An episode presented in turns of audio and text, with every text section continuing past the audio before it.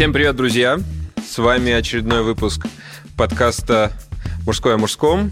Э, сегодня у нас необычный состав. Сегодня, к сожалению, нет наших коллег Михаила Летина и Алексея Егорова, но зато с вами по-прежнему гештальтерапевт Вадим Нюрмяев. Привет. Вот, гештальтерапевт Марк Перельцвайк и very special guest сегодня нам оказала честь а, прийти к нам на подкаст а, актриса кино Елизавета Кашинцева. Привет. Привет. Так, ну, я, я сейчас начинаю. Сейчас, да, конечно, ты начнешь. Я просто хотел сказать пару слов для наших э, слушателей и зрителей э, о том, что мы сегодня э, не заявили тему неспроста. Сегодня э, Елизавета будет нам задавать вопросы, которые ее интересуют. Она э, некоторые темы, которые интересуют, мы будем проводить это в формате консультации. Я думаю, можем сказать, что это не терапевтическая сессия. Нет. Ни в коем случае, сессия. потому что проводить такое онлайн – безумие. Вот. Эм, конечно, э, у нас будет формат живого диалога, что, конечно, не исключает э, вашего участия активного в нашем диалоге. Пожалуйста, э, задавайте ваши вопросы, мы с удовольствием на них ответим. Вот. Mm. Привет, Лиза. Привет. Э, добрый день, дорогие друзья. Я очень рада быть в этом, э, в этом таком э, публичном кабинете. Да. Очень рада быть в мужской программе, поскольку у нас мужская аудитория. Вот, то я могу говорить прямо, я могу не сюсюкаться ни с кем, как с девочками, а мужчинам обычно говорят прямо, поэтому, друзья, мы сегодня поговорим как бы, ну, одна из наших тем, как бы вот э, тема Идет. отчаяния. Угу. И я как бы сразу хочу всем заявить, что как бы жизнь, а, одна, один из спектров этой жизни – это тотальное отчаяние. Угу. Как бы жизнь – это не прекрасный мир, в который мы пришли, чтобы получать только удовольствие, и хоть в нашей культуре это зачастую очень сильно замалчивается, но большую часть нашей жизни составляет э, просто тотальное отчаяние, которое испытывает э, практически каждый человек. А, как бы вот такая инфа, что просыпается э, с желанием умереть и ненавистью к себе около, мне кажется, 90% э, моих, наверное, знакомых, людей, которых mm-hmm. я знаю. А, это люди успешные, это люди неуспешные, это люди богатые, это люди бедные. Как бы половина людей проживает в ощущении полнейшего фиаско от этой жизни. Потому что счастье – это эмоция очень субъективная, очень э, экзистенциальная, которую очень сложно достичь. И многие в нашем мире думают, что заведя семью или купив какой-то определенный товар, ты достигнешь счастья. Но это, к сожалению, невозможно. Вот. Ну, например, один из тех людей, которые живут с чувством э, ежедневного отчаяния, это я. Как бы это нормально. Я считаю, что а, об этом надо говорить. Об этом надо говорить, э, о том, что если ты это чувствуешь, то надо называть вещи своими именами. А, и у меня неоднократно там а, были проблемы, и я приходила там к психиатру, например, и мне говорили, что, возможно, у меня ПРЛ, вот, mm. я сейчас для наших слушателей объясню, что значит ПРЛ, ну доступными сложные словами. Вопросы, сложные слова начинаются. А, ну, в общем... Лиз, извини, пожалуйста, да, просто, э, во-первых, э, я тебя хочу чуть-чуть остановить, чтобы мы немножечко... Э, потихоньку ты очень много всего сказала. Мне, во-первых, э, чувствую очень, ну, во-первых, благодарность тебе за такую искренность с нами, потому что далеко не каждый согласился бы так вот прийти и сказать во всеуслышание, да, что жизнь говно, особенно по утрам. Да, я тоже хочу тебя за смелость поблагодарить, потому что, ну, действительно здорово и смело так. Ну, важно, мне кажется, говорить такие вещи, чтобы люди понимали, у которых есть похожие трудности. Чтобы не что понимали, такое... что они не одни. Да, что бывает такое, что вы не одни.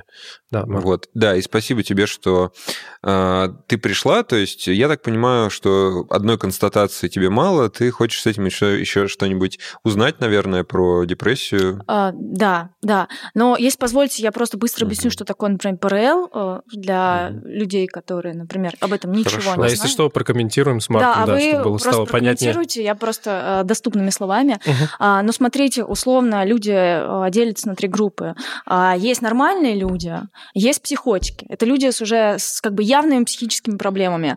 А есть такая тонкая линия, и на ней стоят люди, они как бы балансируют. Они постоянно то туда, то сюда. Если вы знаете, недавно вышел а, альбом Земфира, называется он On Borderline. Borderline да. Он как раз об этом. Это люди, которые постоянно шатаются. Они как бы стоят на острие этой реальности и в любой момент могут упасть то в ту, то в другую сторону. И жить так зачастую очень сложно. Есть а, много всяческих как бы побочных, побочных эффектов у такого стиля жизни. Угу. Вот. Но, например, это очень позитивно отражается в творчестве, потому что ты можешь испытывать спектр как бы такой лавины эмоций и а, таких ощущений, на которые не способен человек вне, например, такого. Да, то, что ты говоришь, это есть такая классификация, которая пошла, собственно, из ну, психоаналитической школы, там, где ну, психологи, да, психоаналитики смотрят на человека как на структуру определенную, да, на, ну, как бы уровень построенного домика, если можно привести такую аналогию.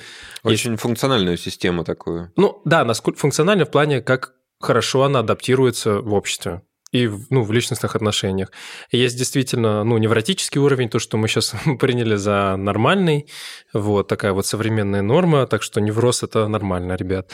Вот. Есть э, чуть ниже по функци... чуть хуже по функционированию, да, это ПРЛ, то, что называется пограничное расстройство личности, ну, borderline, то, что популярно говорить и называть альбомы. Ну и психотический уровень – это когда у человека очень плохая связь с реальностью, чаще всего там есть такие расстройства, как шизофрения, диссоциативное расстройство, в общем, много чего не очень приятного. Вот, и как бы психоаналитики делят вот на три категории, да, то, что ты сказал. Да, я хочу э, немножко вклиниться и сказать, что, э, друзья, есть э, в последнее время некоторая мода на навешивание таких орденов себе в петлицу в виде разнообразных расстройств психических, невротических и так далее. Я просто хочу сказать, что а, спички детям не игрушка, на самом деле. И, на мой взгляд, это такая немножко неумная вещь, э, потому что э, как это, Круто, знаешь, вот э, подросток, который курит. Вот. Нет, я сейчас вообще не про Лизу говорю, я говорю вообще, что вообще-то ПРЛ – это э, серьезный психиатрический диагноз, э, который ставится врачом-психиатром или врачом-психиатром-психотерапевтом. Вот. А, ну, как бы такие вот бытовые представления, что что-то у меня сегодня ни с того ни с сего э, радость или скука. И, наверное, это вот Наверное, оно. у меня маниакалочка сейчас. Да, да, друзья, я не буду выходить на работу. Вот, извини, да, я перебил. Да, а, а, мне конкретно не ставили диагноз, мне просто предположили, поэтому я рассказываю собственное предположение, что, возможно, это связано с такого типа диагнозом. Вот. А что касается, да, моих вопросов. А... Можешь, пожалуйста, только ближе к микрофону а? Да? У нас прям такой да, вот прямо около. Окей. Забыли проинструктировать, извини. А, ну, как бы, если говорить о ПРЛ или о, о человеке, у которого есть определенные ментальные проблемы, то, например, может возникнуть э, такая травма, как травма оставленности. Вот, например, мне доводилось э, переживать подобные вещи. Э, что это означает?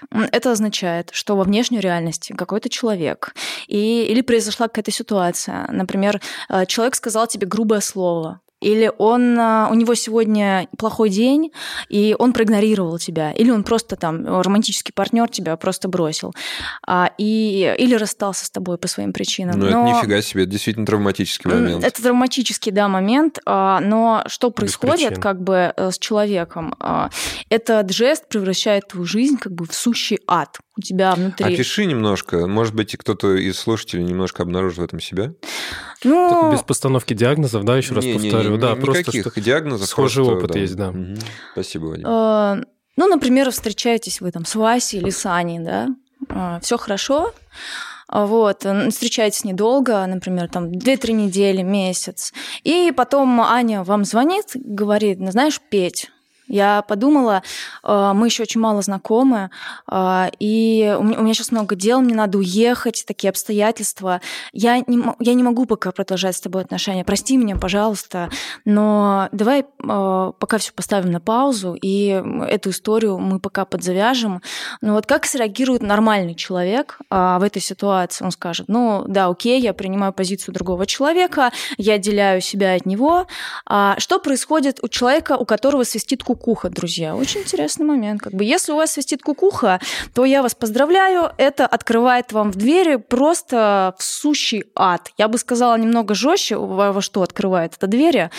Но э, здесь нельзя материться, поэтому я просто обозначу это как бы просто подмогильный ад. А, ваша жизнь перестает иметь хоть какой-либо смысл. У вас внутри развергается рана и дыра такой, такого масштаба, что туда просто засасывает все.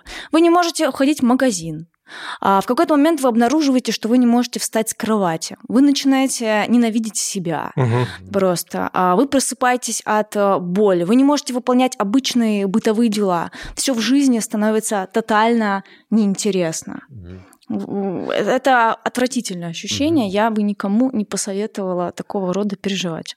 Да, ты знаешь, я хочу немножко откликнуться. Во-первых, э, тут э, конечно, ты говоришь про нормального человека, вот ты знаешь, у меня был эпизод в жизни, когда мне тоже вот так вот сказали, в самом начале, причем отношений, ты знаешь, что-то я погорячилась, вот, ты знаешь, это все было ошибкой, до свидания. Я не знаю, конечно, насколько я нормальный человек, но э, ты знаешь, я в глубочайший э, провалялся все лето э, депрессухи такой, ну, я теперь уже понимаю, как это называется. Вот, то есть ты и мне еще показалось, что ты говоришь и про травмирующее событие, и про последующую такую депрессию, когда нельзя встать с кровати. Да, как бы в чем э, тут подвох э, на самом деле? В том, что все эти вещи происходят э, псих... господа психотерапевты меня поправят, если что. А, ну вот э, все эти вещи происходят на глубоко подсознательном уровне. Это а, некий фильм, который идет внутри тебя и который ты не можешь остановить. Ну то есть представьте, что вы сидите в кинотеатре, а кто-то сидит и запускает это кино, а вы смотрите, и вас, как в фильме «Заводной апельсин», ставят вот сюда О, зубочистки. И ты не, мож... ты не можешь остановить этот ад вообще никак. И более того, если ситуация остается не проработанное, то этот ад продолжается в жизни. Эти ситуации начинают как бы случаться, или ты их воспринимаешь. Это тот адский фильм, который невозможно не остановить, не поставить на стоп. Это, та, это а, чем это опасно, потому что это та а, область подсознательного, на которую ты не имеешь никакого влияния. Угу. Как бы, как, как, ну, и как это как не ад, это назвать? Кошмар, который невозможно поставить на стоп. Я бы тоже как-нибудь немного суммировал, да, получается, что, ну, о чем ты говоришь, то, что ну, опять же, да, разрыв отношений мало кем проживается прям легко. И то, что мы все в этом едины, нам важно, да, там поддерживать, э, ну...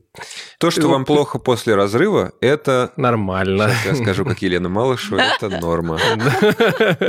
Да, и, но просто э, у людей, у которых стоит диагноз, да, или они подозревают у себя диагноз там пограничное расстройство личности, похожие события воспринимаются более интенсивно по переживаниям, по чувствам. То есть это, это нечто более ну, сокрушающее их внутри, да, нежели там, если невротический уровень брать.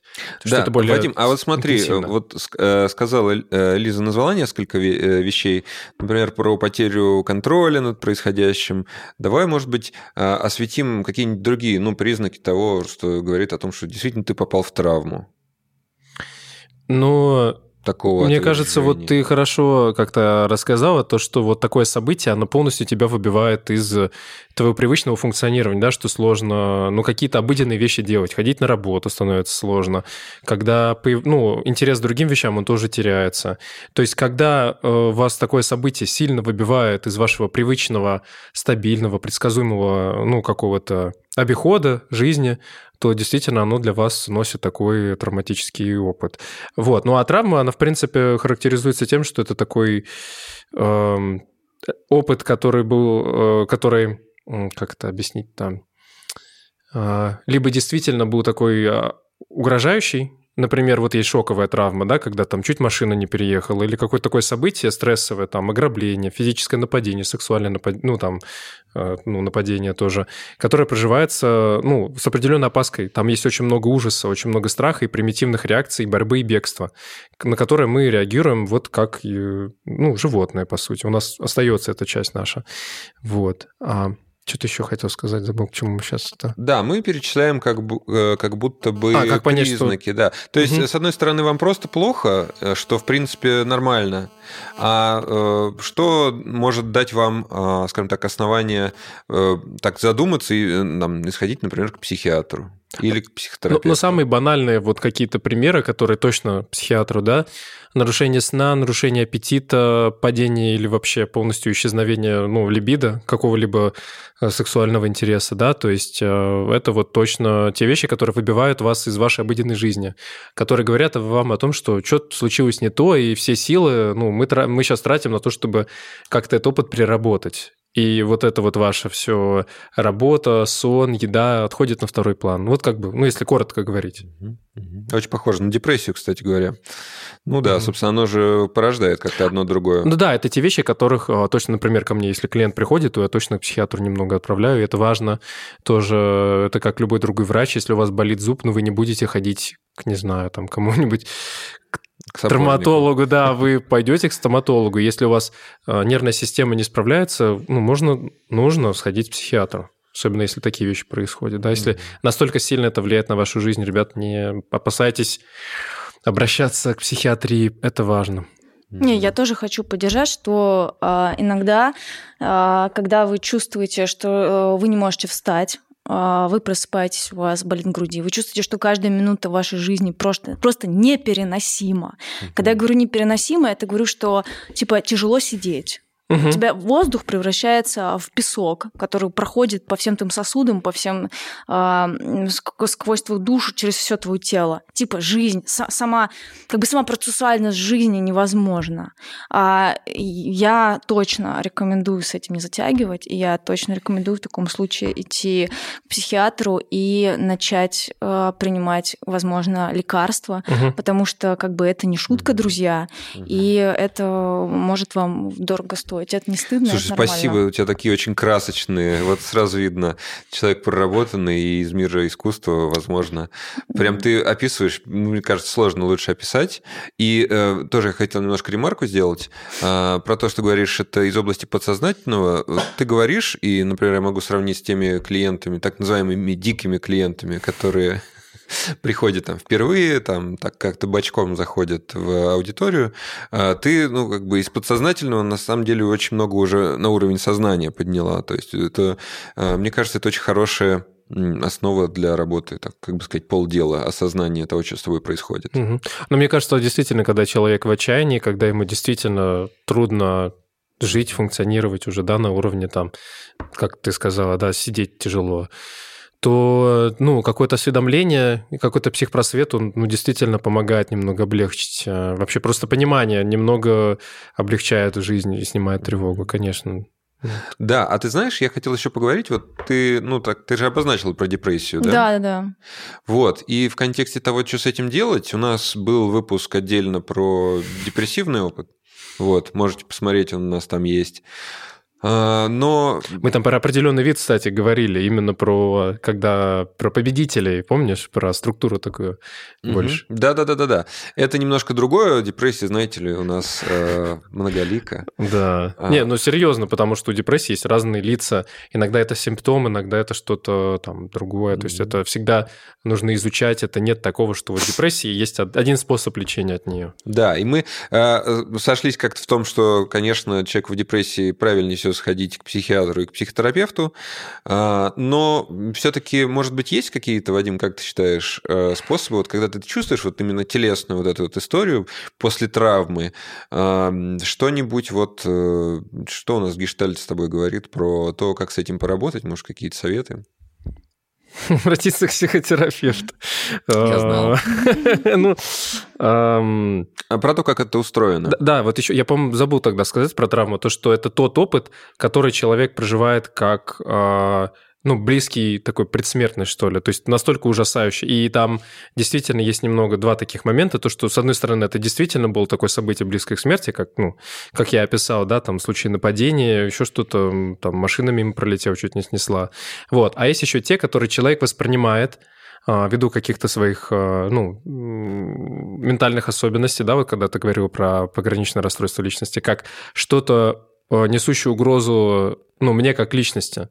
То, что, например, вот при пограничном расстройстве, да, что вот расставание, оно настолько разрушающее, что ли, переживается, что это действительно как что-то травмирующее, что-то очень сильно травмирующее, потому что вся моя личность перестает как бы, ну, Существовать а, вне этого, да. Ну, ты теряешь, э, наверное, когда ну, какие-то э, у каждого свои бывают травмирующие события, угу. но э, я думаю, основная как бы опасность и ощущение абсолютной потери связи с собой, со своим ядром личности, со своими желаниями, со своими целями. Вот. И как бы каким образом, вот интересно, это, это возможно переработать и остановить этот кошмарный фильм. Да, вот э, смотри, про кошмарный фильм э, я просто что хотел, про что хотел поговорить. Вот помнишь, у нас тоже есть канонический пример, по-моему, про э, травму, когда э, голубь, э, по-моему, про а, голубя, угу. да, который попадает в стекло, да, но угу. он не видит стекло, и он в него врезается, и он э, становится на такую грань жизни и смерти. И это, естественно, травматичная ситуация. Он ну, хотел... То есть воспринимается им внутри как... Насколько голубь может воспринимать Мы предполагаем, да. А, вот. И э, если посмотреть внимательно, как он после этого живет, если он остается в живых, то у него сразу после э, этого столкновения он сначала какое-то время лежит, как Замирает. будто мертвый, да. Mm. Но потом, чтобы вернуться к жизни, он делает очень э, такие резкие, как бы это сказать... Да, Колебательные движения. Колебательные движения голубем. Вот. Э, на самом деле это неспроста, это довольно мудрое устройство нашей психики, потому что... Я скажу, ты добавишь, хорошо, Вадим? Да, конечно. Вот, э, что, ну, механизм вот этой травмы и его, ну, у организма есть механизм саморегуляции, да, как он из нее э, выходит, чтобы выжить, чтобы максимально э, уменьшить эти последствия травмы. Он э, телесно проживает. Э, телесно проживает вот это вот чрезвычайное напряжение, которое он получает в момент, ну, ну психическое, физическое, да, то есть вот он максимально его выплескивает наружу, угу. что помогает ему прожить э, вот, вот это переживание и идти как-то по жизни дальше, по его глубиной. Угу. Вот. Вадим, да. Но да, я бы хотел... Тут такая небольшая ремарка есть, да, что если применять это к людям, что действительно есть шоковые травмы, когда э, у вас есть, ну, были, так скажем, столкнулись вместе реакция борьбы и реакция замирания, да? И действительно, если через какое-то время есть те условия, в которых вы можете вот, ну, как бы проклеваться, да, то есть что-то так активное такое. Некоторые, не, серьезно, э, есть очень много книг этому посвященных, и можно вот «Тело помнит все» э, Вандерколка почитать на эту тему, он довольно, ну, подробно объясняет, как это что происходит, да, что внезапно в человеке там пробуждается, он, ему хочется резко бежать, да, или там резко что-нибудь уничтожить. И после каких-то сильных травмирующих событий действительно важно этой энергии выйти. Вот, потому что ее обычно загоняет окружение брата, да что-то уже все произошло, не надо что-то переживать, то есть они сами травмированы и боятся столкнуться с той энергией, которая выходит, звериной энергией, да? Да, самые яркие случаи, я прерву тебя, да, давай. извини, а, самые яркие случаи, это, наверное, боевые действия, где солдат, там, не знаю, по-моему, травмы, они происходят э, каждый, каждый час, если не чаще, а он же подчинен вот этой субординации. Да. И ему вообще ни вправо, ни влево, и поэтому вот и посттравматический синдром, он практически у всех военных, наверное, поучаствующих в боевых действиях есть. Вот. Ну и вообще, как ты сказал, в обществе у нас как бы не принято. То есть мы можем получать такие же удары судьбы, но и вместо того, чтобы продергаться как-то, да, прожить, проораться, ну, я не знаю, там, вот, прожить эту историю, мы, наоборот, сгоняем а, вглубь. А у этого процесса тоже есть своя инерция. То есть, э, как вот психическая травма, если она э, через какое-то время, по-моему, год, да, э, есть, такая, есть такой условный... Просто обычно по-разному. Бывает травматичное событие, то, что у тебя умер близкий тебе человек. Это уже другая вещь, это горевание, да. Вот вы видите, сколько всего происходит, и как много этого имен, вот много симптомов, депрессия, ПТСР, горевание, ну, прям мир такой. Да, я просто изучал в контексте именно таких вот чрезвычайных ситуаций, ситуации, uh-huh, uh-huh. что это э, ну, травма э, от стресса, э, она, скажем так, на, э, какое-то время первое, она лежит на поверхности. То есть у нее есть закон развития, скажем так. И если, э, то есть и, и Э, вначале легче всего с ней справиться. То есть, в начале, угу. как только произошло событие? Э, да, не с самого начала, а там, ну, в первые недели, месяцы, ну, скажем так. Время, окно для отреагирования, да, ага. вот этого опыта. Вот. Да. А если, да, я да, закончу, а если это окно мы проскакиваем, по-моему, э, около года, если я не ошибаюсь, ну, там немножко у всех свои мнения на эту тему, оно переходит в ПТСР, то есть посттравматическое стрессовое расстройство, некоторая хроника. Все, что не выплеснуто, да, она остается в вас, никуда не девается. Каким по образом закону сохранения это выплеснуть? энергии. Угу. Вот. И я бы тут хотел провести немного отдельно, да, мы берем отдельно там шоковые какие-нибудь э, травмы, да, и то, что ты называешь травмы, да, при угу. пограничном расстройстве личности, это немного другое. Это же все, конечно, нужно психотерапевту отнести. И если брать вот в как бы в плане отреагирования, то, что мы говорили, да, когда да, вот это колебание, Вадим, убегание. Лиза нас спросила больше про, про свою э, травму, ну, про травму э, ПРЛ. Травму брошенности. А брошенность, брошенности, да. Да, это все э, как бы рассматривается немного в другом формате, да, то, что э, вообще э, рассматривают все отношения, которые у вас были, да, все чувства, которые не были, угу. ну, выражены, или вообще смотрелось, сколько всего... Э, ну, какая цена была, была у этих отношений. Если они закрывали все другие потребности человека, то, конечно, это такая основная потеря. Ему угу. сложно снова адаптироваться, когда вот любимую, ну, любимую ногу отобрали. Да, вот. Но тут немного другое, да, вот эта травма покинутости, она больше э, отзывает человека к его детству. Угу. Да, и он вспоминает некоторый опыт, который был, ну, вот при пограничном расстройстве довольно часто с, с ребенком происходил, и он как бы в этих отношениях натыкается на свою вот рану. Угу. Вот, и она дает болью такой многолетней даже, которая идет с детства. И, ну, тут уже отдельно исследуются вот отношения, как их выстраивать, как себя не терять в них в том числе. Вот, я вот так вот понимаю, угу. вот про такой вопрос. Ага. А у нас прошло полчаса нашего времени. Я хочу напомнить всем тем, кто к нам присоединился недавно, что мы сегодня... Э, у нас сегодня формат э, вопрос-ответ от замечательной гости Елизаветы Кашинцевой. Вот. А говорим мы сегодня уже как-то темы заявились про э, травму отверженности, про депрессию, э, вот, и, и окрестности.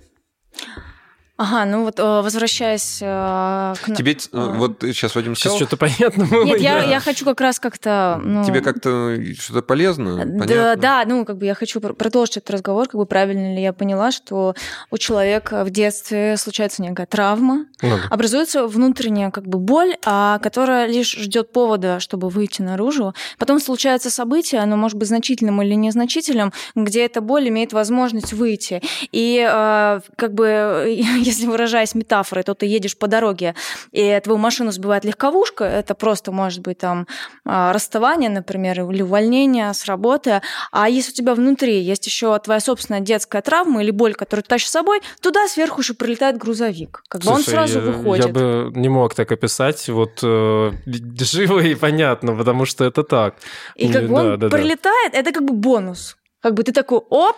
Неприятный бонус на Ничего да. себе, друзья. И как бы, и ты, и как бы все, все твое окружение, все люди вокруг, они недоумевают, потому что то событие, которое случилось, это просто столкне, столкновение с легковым, с легковым автомобилем, но они таким образом, они считают так, потому что они не имеют представления о том, какой грузовик наехал на тебя Да, еще. и поэтому это встречает, да, э, как бы непонимание со стороны окружающих, потому что они не знают твою внутреннюю, ну, насколько это интенсивно внутри проживается, и поэтому они в недоумении недоум... ну, они одновременно и переживают, и хотят помочь, но только не знают, потому что максимально такой разрыв шаблона происходит, то что непонятно, как у тебя внутри, видно, что тебе это распирает, да, угу. это вот я, так. Я хотел, э, знаешь, про что сказать? Мне кажется, ты сейчас идеально описал то, как работает травма в угу. жизни. А, это... Легковушка сбила, ну, ну серьезно. Ну, да. Это как раз-таки э, понятие триггера сюда очень э, хорошо подходит, вошло в обиход, сейчас можно сказать. И вот этих повторяющихся ситуаций, и вьетнамские флешбеки, ну, кто уже про это не слышал. И как вот с этим работать? То есть, например, ко мне тоже приходят клиенты, спрашивают, ну вот смотрите, вот у меня такое произошло, это вообще навсегда? Вот. И что, что мне им можно сказать? Что на самом деле э, травма, ну, скажем так, в, э, в какой-то части памяти, по крайней мере, она остается действительно с человеком навсегда. Вот. Но то, с чем можно работать, это скажем так, с последствиями, да, вот этой вот ретравма... Э, ну, ретравматизации. Да, да, да, да, правильно. Вот, то есть, как, то есть это когда ты попадаешь по новой в травму, да, когда ты новая легковушка тебе прилетает. Э, я могу рассказать про то, как я э, про это работаю. Э, с одной стороны, мы приходим к пониманию, что, во-первых, да, такая травма, она имела место. Не повезло. Ну, как бы, ну, не демонизировать. У нас у всех есть свой индивидуальный опыт травм, угу. которые мы по-разному проживаем, да. То есть нет таких людей, которые не проживали бы травму, да. Это особенность жизни в нашем сложном обществе. Я могу да. Э, сказать, друзья, типа, тот опыт разрушения, который ты получаешь угу. вследствие травмы, он просто не передаваем. Ни один спектакль, ни один фильм не подарит вам опыта такого экзистенциального расщепления Ты и разрушения. Сейчас, да? Ну, как бы, друзья, это ну, типа, просто опыт, который не купить, не взять. Не знаю, ты сейчас так прорекламировала. Но как бы у всего есть свой плюс. Для меня для искусства это... Хорошо, да, наверное, тоже можно про это как-то поговорить в терапии. Что еще мне кажется важным после признания того, что это случилось, э, признание того факта, что время от времени это будет повторяться скорее всего. Угу. Потому что жизнь сложная, и, э, ну, как бы, если ты не помещаешь себя в футляр или под стекло, да, то ты живешь живой жизнью, э, ты, скорее всего, с этим еще раз встретишься. И третья, наверное, важная часть работы с такой травмой – это создание таких вот опор, когда ты э, попадаешь в ретравматизирующую ситуацию, и когда ты оставляешь, остаешься при этом с собой, травма не съедает тебя полностью, да, а ты вот остаешься, ты чувствуешь свое тело, ты можешь э, вспомнить, что ты уже проходила это, э, что ты выжила, и что, ну, и такой сохранять оптимистический настрой. Угу. Слушай, а вот э, Просто я думаю, если у тебя есть какой-то вопрос с этим, ну, пока, мне пока важно действительно понять, э, насколько мы сейчас, угу. ну, что-то знакомо из этого, или есть какой-то более конкретный вопрос, который тебе был Нет, интересен? мне кажется, мы все обсуждаем очень по теме. И я да? надеюсь, нашим слушателям тоже а, все понятно, линия наших размышлений. Да, я про то, что если какие-то вопросы появятся, ты можешь ну, у нас спросить. Ну, вот э, можно еще интересно поговорить э, в связи в связи с нашей темой, следующий вопрос у меня возник. А, как бы идя дальше, а что один из симптомов такого рода травмы, там а, ПРЛ или просто трав... человека травмированного, это, например, ежедневная ненависть к себе. Я не знаю, mm. может быть, я, я на сто процентов уверена, знаете, я э, сижу ВКонтакте, и там есть такой паблик, псивеб, и там собирается народ с расстройствами, и периодически постят мемы, и мой любимый паблик я просто обожаю. И я просто была поражена тем, какое количество людей испытывает это чувство ежедневно.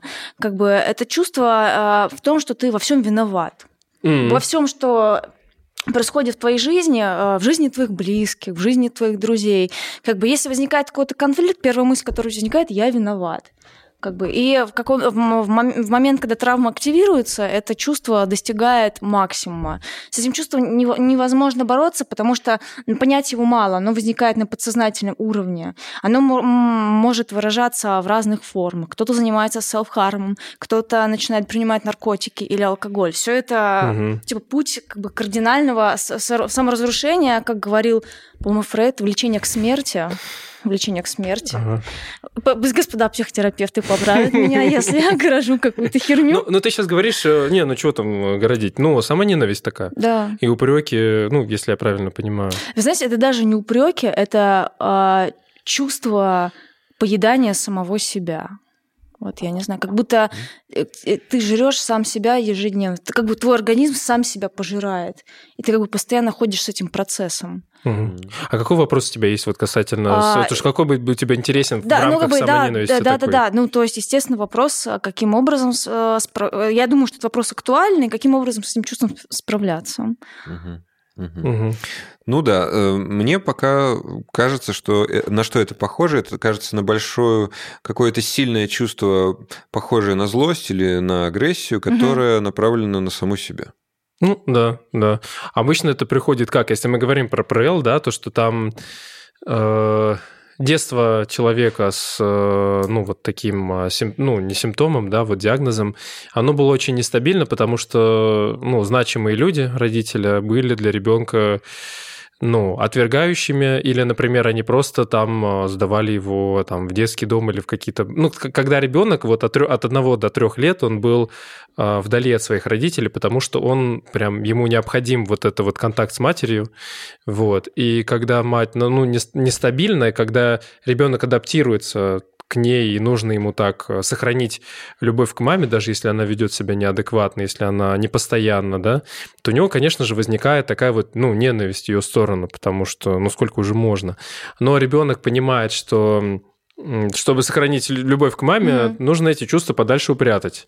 И он начинает их так оборачивать э, Угу, да, спасибо. Получается, чтобы сохранить любовь, ты, ты не можешь сказать маме напрямую или выразить агрессию по отношению к ней, да?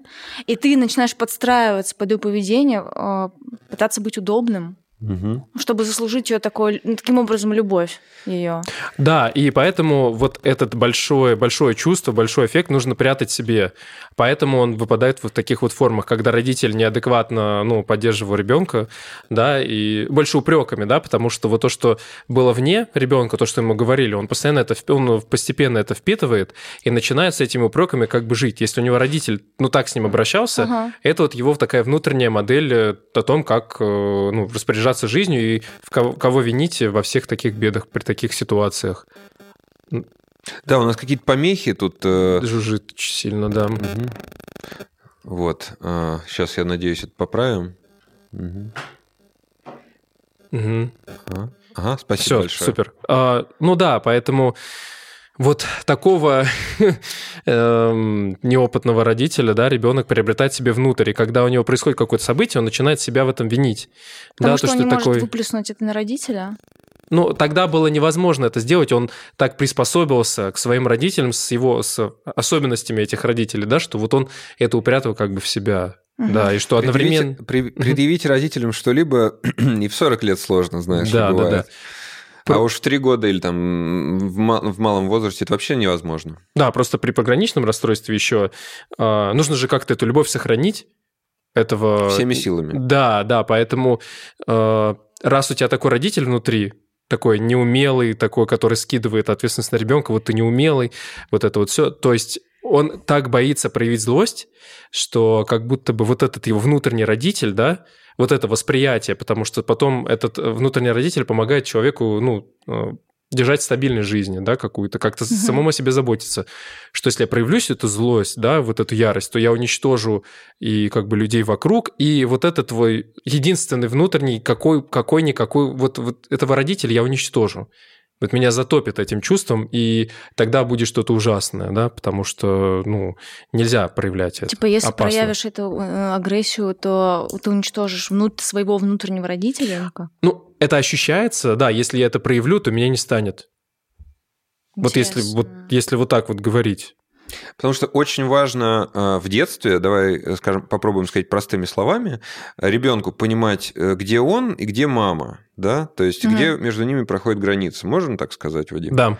Вот, и э, вот, это, вот эти самые мамы, да, мы тут э, хотим э, сказать тем, кто готовится стать родителями или кто, у кого уже есть дети, вот в этом смысле отнести ответственно э, к своим э, функциям, потому что даже не так важно, э, скажем так, э, как, как именно, да, какой там, не знаю, стиль воспитания вы э, пытаетесь э, с ребенком реализовать, очень важно быть с ним, да? Как это можно еще сформулировать, Вадим? Ну, это есть такой термин контейнировать. Вот когда ребенка как бы колбасит из разного, из разных чувств в другие, да, угу. но важно понимать, что он просто учится сталкиваться с своими эмоциями и учить это его как бы, ну, выдерживать и говорить, да, я вижу, что с тобой, но как бы все нормально, я все еще тебя люблю. Ну, просто такое, то, я что понимаю. вот я рядом, если тебя колбасит. И это называется так, ты сейчас злишься, ты сейчас это. Ну, то есть постепенно ребенок, он привыкает, что чувства, они заканчиваются, и это уже не будет вечно. Вот. И он начинает таким образом лучше ну, себя понимать, ну, то, что называется, контейнировать, содержать эти переживания, выдерживать их и уметь потом с ними обращаться так, как родители выучат это делать. Да, ну, вот. Э, Причем, ты знаешь, мне на, на ум пришло, после детей, наверное, не очень хорошо к животным переходить, но э, почему-то у нас очень многие собаководы, кошководы, да, они э, почему-то очень хорошо контейнируют то, что их собака там вытворяет. Ну, это Бобик, там, Барбосик, э, значит, все хорошо. Ну, он, там, он вас только, только понюхает, да, там, вот, он не кусается. А, при этом детям достается по полной программе ну, у этих же людей. Почему-то такой какой переход в сторону животных, совершенно непонятно. Вот. А, и у нас, кстати говоря, есть вопрос. Давай. А, Вау. Вот, точнее, комментарий, что не всегда родители виноваты. Пишет нам Фомина Виктория. Привет, Вика. У меня такое началось после замужества. Ага. Что такое? Да, а тоже... мы тут... Э, не-не-не, смотрите, тут есть четкая разница между тем, что обвинение, да, и то, что функция, ну, как бы угу. роль родителей, его функции действительно сложны но в них действительно тяжело, там разные чувства появляются. Иногда и ребенка своего охота убить, это тоже как бы нормально, да? Просто то, как вы с этим обращаетесь, и то, как вы сильно вовлекаете в это ребенка, потому что тут важно, вот как ты, Марк, сказал, делить, где это наши, ну, родительские обязанности, а где это вот то, что ребенка касается, потому что, ну, ребенок, он еще маленький и не понимает. И у эскимосов есть такая традиция, вот когда ребенок начинает кусать грудь, а, мать напевает там такое, как это называется, ну никак не, не закрытие, как не, не колыбельную, а такое а, больше выражение, то, что он не ведает, что он творит. То есть он, это позволяет, э, ну, не сразу там отрывать, ах, какой ты засранец, зачем ты так делаешь? Ты же, ну, как будто бы ребенок понимает, что он делает, он не понимает, что он делает, да, и вот это вот помогает им лучше как-то не сразу там, а можно сказать, слушай, вот так больно, давай не надо так. Ну, то есть более спокойно к этому, к этому отнестись. Угу. Такая вот, не знаю, Ага. Ман, ман, мантра. Ман, да, получается мантра. так. Ага, я хотела так, как бы, вернуться к теме ненависти к себе, как бы подытожить то, что да, мы, сказали. Не ответили, чтобы, не, типа, или мы чтобы, ответили, подожди, тебе или Ну, части сейчас пос, посмотрим, а, правильно ли я поняла, ну, вот, давай. чтобы как слушателям а, было понятно. Ну, то есть, смотрите, тема ненависти к себе, вот она возникает. Типа, как она возникает? Вот родился я, маленькое существо, у меня никого нет, у меня есть только мать. Она мой идеальный, типа, объект обожания, это мой идеал, это мой все, это мой самый первый, самый чистый э, объект невозможной любви. И она начинает, ну это я говорю, я говорю типа то, что испытывает ребенок. Угу, И, э, и мама ведет себя странно. Она то появляется, то она пропадает, угу. то она агрессирует, то она меня любит, то она меня любит. Но поскольку я маленькое существо, я ничтожна, я не могу рефлексировать этот процесс, я не знаю, что с ней происходит. И поэтому я начинаю думать, что во всем виновату я. Угу. И типа я виновата. И что если я сейчас начну проявлять агрессию или что-то требовать, она вообще исчезнет.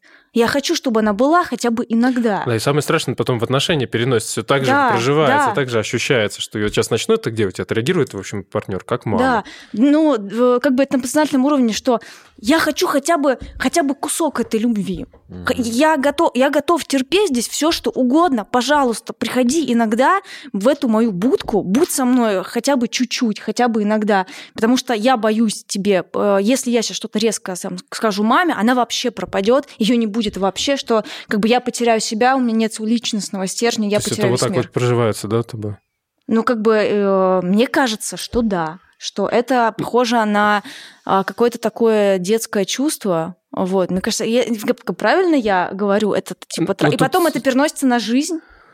Тут Оно... скорее нету правильно, сейчас извини, я скажу просто, нет правильно, неправильно, есть твой опыт, и то, как ты описываешь, ну, это действительно, я опять, извини, поражаюсь тому, как ты классно и, ну, чутко это описываешь, но похоже на то, да, на вот такой вот э, опыт покинутости, ну, приходи хотя бы на немножко в мою будку, да, вот это прям, э, ну, я не знаю. Это клево, и я, я хочу сказать, что тут, знаешь, вот одно, э, вот этот материнский стиль поведения, то исчезающий, то появляющийся, угу. он на самом деле, тут нет прямой зависимости, он может вылезти на самом деле разным способом, да, он может вылезти зависимым э, способом поведения, например. Да, да, то есть, э, ну, если мы говорим про детскую травму, да, вот как ты, ну, ты заявила, то, да, ну, просто меня вот захватило, как ты описала, это так. Ну, прям это вот так вот описывается. Если это так проживается, ну да, это вот такой вот непростой опыт, и ну спасибо тебе за то, как ты можешь его смело облечь слова, это ну вот... И поэтому, типа, я вот и чувство самоненности возвращаясь, я начинаю ненавидеть себя из-за этого. Ну, я не могу на это повлиять. Так. Типа, это прекрасное божество, оно то появляется, то оно исчезает. Я на это никак не могу повлиять. Что бы я ни делал, ничего не меняется. И к вопросу, кто виноват, я не могу подумать, что это прекра... Прекра... типа, этот объект моего обожания может сделать что-то не так, потому что он идеален. И кто виноват? Виноват я. Угу. Типа, ну, виноват я. Да, и многие вот люди, которые вот с э, таким расстройством, да, вот личности, Именно так и это ощущение. Ну, это прям очень точно описано. Я не знаю, что еще комментировать. Вот пишет нам uh, Eternal Shining. Uh, отличное описание. У меня тоже чувствовалось такое в прошлых отношениях. Очень О, понимаю. это хорошо, если мы резонируем. Ну, в смысле, одновременно хорошо и плохо, что это резонирует с опытом других людей. Ну, ты просто прекрасно описываешь, ну, честно. Да-да-да. Ты еще такую вещь очень яркое такое расщепление угу. uh, показала. Э, это тоже такой защитный механизм, мы тоже скажем в двух словах а, как это происходит? Не обязательно, что такое было у тебя, но э, просто, ну, как будто бы похоже. А, когда действительно для ребенка, наверное, вот Вадим скажет, как человек, который больше работает с подрастающим поколением, э, для ребенка очень важна именно стабильность отношений с родителями. Да. Какие, пусть они будут там плохие, какие-нибудь дисфункциональные, но лишь бы были в каком-то смысле. Угу. Это, наверное, самое важное. И э, то, что ты описала, да, ты уже немножко дальше зашла про э, ненависть к себе, но сначала возникает вот это вот, э, ну, как бы э, для ребенка в восприятии мама тут, например, очень хорошая, идеальная, а с другой стороны, мама, как, как она могла ну, меня оставить? Стерва. Стерва, да все это синтегрировать в одно ребенку не удается, и возникает такое расщепление. Ну, то есть, как хорошая мама и плохая мама. Да, для вот по поводу внутреннего родителя, если не было понятно, но мне кажется, многие поймут, потому что вы как-то себя все равно в голове своей воспитываете, вы слышите какие-то фразы, да, вот ты дурак, а некоторые слышат, ну ладно, бывает. Ну то есть от разного опыта с родителями получается вот разные такие внутренние фразы, потому что внутренний родитель это просто как такой помощник, э, который важен для ребенка, который позволяет ему быть какой-то стабильной личностью, да, если не, углуб... не углубляться в психоанализ. Как вот. называется эта тема, где вот это ребенок, родитель, взрослый, это какое-то какое название есть вот о том, э, друзья, вот мы сейчас говорим о психологической системе, в которой есть э, ребенок, родитель и взрослый. А как она называется, господа психотерапевты? Я забыла В смысле, название. семейная система? Нет, еще какая-то как-то книжка это, есть. Это Бернусский, э, вот по-моему. по-моему, да. А, ой, прошу прощения. А это не... транзактный анализ? Вот, транзактный да, анализ. это немного, немного другая тема. Я не думаю, что мы сейчас будем ее затрагивать. Да, все-таки мы тут собрались ответить на твои вопросы, да, и э, ты А прям... это у меня просто в кидон mm-hmm. как, бы, как бы типа возник, что э, один из способов, как мне говорили, справиться из этого, с этим состоянием это взрастить внутреннего взрослого. Вот, да, вот в эту тему это прекрасно да. попадает, потому что у, э, ну, у людей э, с сильным таким, э, как это сказать, сильным опытом вот отвержения, каких-то вот нестабильного опыта вот родителей, да, когда они то угу. приходят, то не уходят, и то уходят наоборот. Вот, нужно как-то ну, когда родитель ведет себя стабильно, то ребенок начинает чувствовать себя стабильно если коротко говорить, да. Если у нее не получается уместить эти два образа, то мама то уходит, то уходит. Нужно мне как-то так исхитриться, сохранить свою любовь, что я разделяю ее на два человека, и меня, получается, вносят два состояния, там, где, слушай, и потом отношения это переходит, ты такой прекрасный, я не могу прям, вот ты все мое, ты вот мое все, да, а с другой стороны, я вот тебя боюсь, я тебя ненавижу, как ты вообще так мог, могла, вот все, уйди от меня. То есть, когда вот это вот расщепление, оно в поведении выражается, потому что так хрупка была любовь э, ребенка, который хотел сохранить свою маму хоть как-то, даже если она нестабильна, непостоянна и вообще неадекватно себя ведет иногда. Да, хочется сказать, что если у вас э, есть партнер, который вот так себя ведет, э, то, то, то, значит, обожает, э, э значит, зацеловывает э, в пяточку, а потом, значит, говорит, какое вы ничтожество, то, скорее всего, виноваты не вы. Скорее всего, что-то было у него в прошлом. Да, что он отыгрывает, получается, да. Угу. И это, ну, действительно взрастить своего внутреннего взрослого. И когда человек приходит на терапию, он, ну, учится вот этого своего, немного менять своего внутреннего взрослого, неважно, какой он был внешний. Вы все равно способны как-то это отрегулировать Ну да, если говорить в фромовских э, терминах, то, ну, то, что ты предложила э, в этом делении, то это записывается в родителя, грубо говоря, да, то, что или, э, или черное, или белое. А когда ты взращиваешь взрослого, у тебя как раз интегрируется что я, в принципе, ну да, могу ошибиться, я могу быть не очень хорошим, но, но в принципе я хороший для себя. Да, или я могу злиться на маму. И вот потом у ребенка в три года это появляется, то, что я могу злиться, но она все равно остается мной любима. Или она может на меня злиться, но она остается, все равно остается для меня любимой. Это стабильность, получается, такая да. внутренняя. Ой, я сейчас, сейчас мудрую очень вещь скажу. Давай. Извините. Вот, про то, что а, это то, к чему ведет гештальт, да, терапия, и я думаю, в принципе, любая психотерапия, умение э, клиенту, который пришел э, к психологу, испытывать несколько чувств одновременно. То есть э, не любовь и ненависть, да, то есть не такие шекспировские страсти, а оставаться в контакте, например, со своими чувствами, что вот, например, мой любимый человек, но сейчас я на него злюсь, мама, например, или угу. партнер. Вот, мудрость закончена. Сориентируй по времени как-то. Да, а, отлично, спасибо, что ты сказал. У нас осталось около 10 минут, 8 э, минут у нас осталось, и Спасибо нам за комментарии. А, ждем ваши вопросы, если у вас есть. Или пишите, если действительно, что это true story, Угу. Про, про вас тоже. Я пишите. хотел бы пока у нашей гости спросить, э, но вот оно как-то вот ложится, да, на твой опыт, то, что есть такой нерадивый внутренний родитель, который начинает вот, ну, если, ну, то, что вот мы описали, оно как-то похоже на твой опыт или а, нет? Что есть нерадивый внутренний родитель, который Ну, самообвинения вот эти а, вот все. Э, ну, да, я, угу. я думаю, наверное же, корень самоненависти же идет э, и из этого тоже как бы из детского, во-первых, восприятия а, того, что когда человек, который для тебя все, ты появляется, то исчезает, ты ничего с этим не можешь поделать, и ты обвиняешь сам себя, вот, и а, как бы, ну, ну вообще, насколько я знаю, типа внутренний родитель, многие люди вообще как бы проблема, они могут лет до 50 жить только с родительскими установками, а если еще эти а, родительские установки были абсурдными, то жить совсем плохо. Слушай, насколько я могу судить, чуть тебе чуть меньше 50 лет. Да, нет, я просто то, что я э, знаю из транзактного анализа, какие проблемы ведут это. А, ну, ну, сильно как-то помогает, когда это объясняется, да? Ну, вот ну, конечно. помогает справляться. Ну, ну как-то, когда ты... Друзья, когда у вас висит кукуха, ты очень быстро включаешься в психологическую повестку. Вот.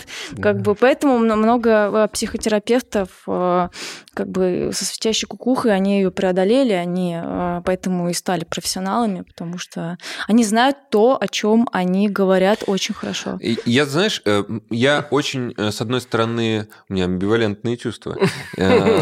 Неоднозначные, то есть, Не терапевтическом. С одной стороны, мне очень нравится идея, если у тебя что-то Э, заболела, э, просветиться на эту тему. Угу. С другой стороны, э, Тут есть такая некоторая ловушка. Прочесть что-нибудь, в другом месте прочесть, сказать, да, эту тему я знаю, вот, и не пойти к психотерапевту. Не-не-не, я угу. вообще против этого, потому что... Я просто хочу объяснить, да, некоторую вещь, угу. что, к сожалению, наверное, чистые знания, какие бы клевые они не были, да, там у нас очень много разработанных. Гештальт не единственная разработанная система, хотя, конечно, самая лучшая, бесспорно. А, э, недостаточно для проживания, вот если мы говорим про травматическую, mm-hmm. про травматический опыт, если мы говорим про депрессию, а, что бы ты ни читал про депрессию, э, в одиночку это вытаскивание себя за волосы. Это под силу барону Мюнхгаузену, но не живому человеку. Это не под силу э, к себе, это не под силу никому, потому что ты не можешь, как бы в терапии есть человек наблюдающий за тобой. И мало того, что наблюдающий, ему э, даже тут не столько функция контроля, а, а он, он уши, участвует. Да, он участвует, он сердце, он уши, да, он да, глаза. Да. И ты вот с этим человеком, который посланник мира для тебя, да, ну такой безопасный посланник. Угу. Вот, видишь, я заражаюсь Поэтому, поэтому просто недавно да, был э, такой небольшой, э, ну, там, в терапевтических э, кругах понятный конфликт с агрегатором Zigmund онлайн, mm-hmm. да, и вот просто ну, такая повесточка современная, да, то, что ну, по сути, немного терапевтические отношения – это услуга, но это большая часть именно отношения, да, которые действительно человек, ну, он выстраивает с тобой, они определенного характера, они определенного там время занимают, да, имеют свои границы, но это действительно для него такие же отношения вот, в которые он включается, в которых он участвует, да, с тобой он проживает все это вместе, да, поэтому э, немного хотел так сказать, то, что это больше не услуга, а скорее выстраивание отношений, который имеет такую окантовку экономической услуги, да, но не стоит все же воспринимать это как прям не знаю, такая вот сфера услуг. Очень, очень древняя история. Э, первых терапевтов обвиняли в том, что это э, проституирование дружбы. Э, Чего только не вешали, но действительно, тут, видите, это, как говорится, суи генерис, вещь своего рода. С одной стороны, это услуги, как любая услуга в капиталистическом обществе. Такая извините. особая. Но, с другой стороны, она очень тесно связана с личностью исполнителя. Это я из своей юридической идентичности говорю. То есть, действительно не абы кто может его оказать, то есть это не сапожник, который, в принципе, вам не понравился, как вам тут сапоги сделали, вы пойдете к следующему. Тут все-таки создаются очень тесные отношения, поэтому очень важна вот эта стабильность. А то, что, о чем сказал Вадим, ты просто не раскрыл. Я хочу раскрыть, там, неважно насчет кого. Вот э, эти э, агрегаторы, которые с, сводят э, клиентов, соединяют клиентов э, с терапевтами э, и потом разъединяют их по экономическим причинам причинам. Да, ну вот я, собственно, вот. собственно Они про совершенно это, да. не понимают э, вот Но ну, именно это этого принципа, да. да, что э, очень важны именно человеческие отношения, которые выстраивают, собственно, это есть главный инструмент психотерапии. Да, особенно при таких вещах, как травма, при пограничном расстройстве личности, это действительно важные для человека отношения, в которые он вкладывается. На что там по времени? Просто да, друзья, нам пора завершать. У нас еще остался, э, остался вопрос от Eternal Shining. Что рассказали про папу, какую роль во, во всем этом несет папа, но я боюсь, что мы за одну минуту... Я могу быстро ответить. Давай. Если говорить про пограничное расстройство личности, там отец, он важен. Он как-то, если он видит, что его партнер по родительству, да, он как-то какую-то неадекватную вещь делает, то да, э, он должен как-то внедряться и немного разбавлять это, немного адекватности, стабильности вносить. И вот при пограничном расстройстве чаще пишут, что мать была либо отстраненная, либо отвергала, либо, ну, там, отправляла куда-то в дома, в госпиталя, а отец, э, ну, на это все пассивно смотрел. Вот, вот такое вот участие а, отца. Не будьте пассивными, дорогие отцы. Участвуйте в воспитании. Вот. А, Лиза, спасибо да, тебе большое. Вам спасибо, очень интересная беседа. Да, спасибо тебе еще раз за откровенность. Ты действительно герой в моих глазах. Так на амбразуру прилегла. А, собственно, друзья, спасибо вам, что смотрели. Спасибо, Петя. Спасибо, Антон. А, спасибо вам большое за сегодняшний эфир. А, и пишите, пожалуйста, вам ваши отзывы про то, как вам такой формат. Эм, и, возможно, э, у нас будут новые гости, возможно, из числа наших дорогих слушателей и подписчиков. Все, спасибо, Вадим. Закину удочку. Всем пока. Спасибо, ребят, пока.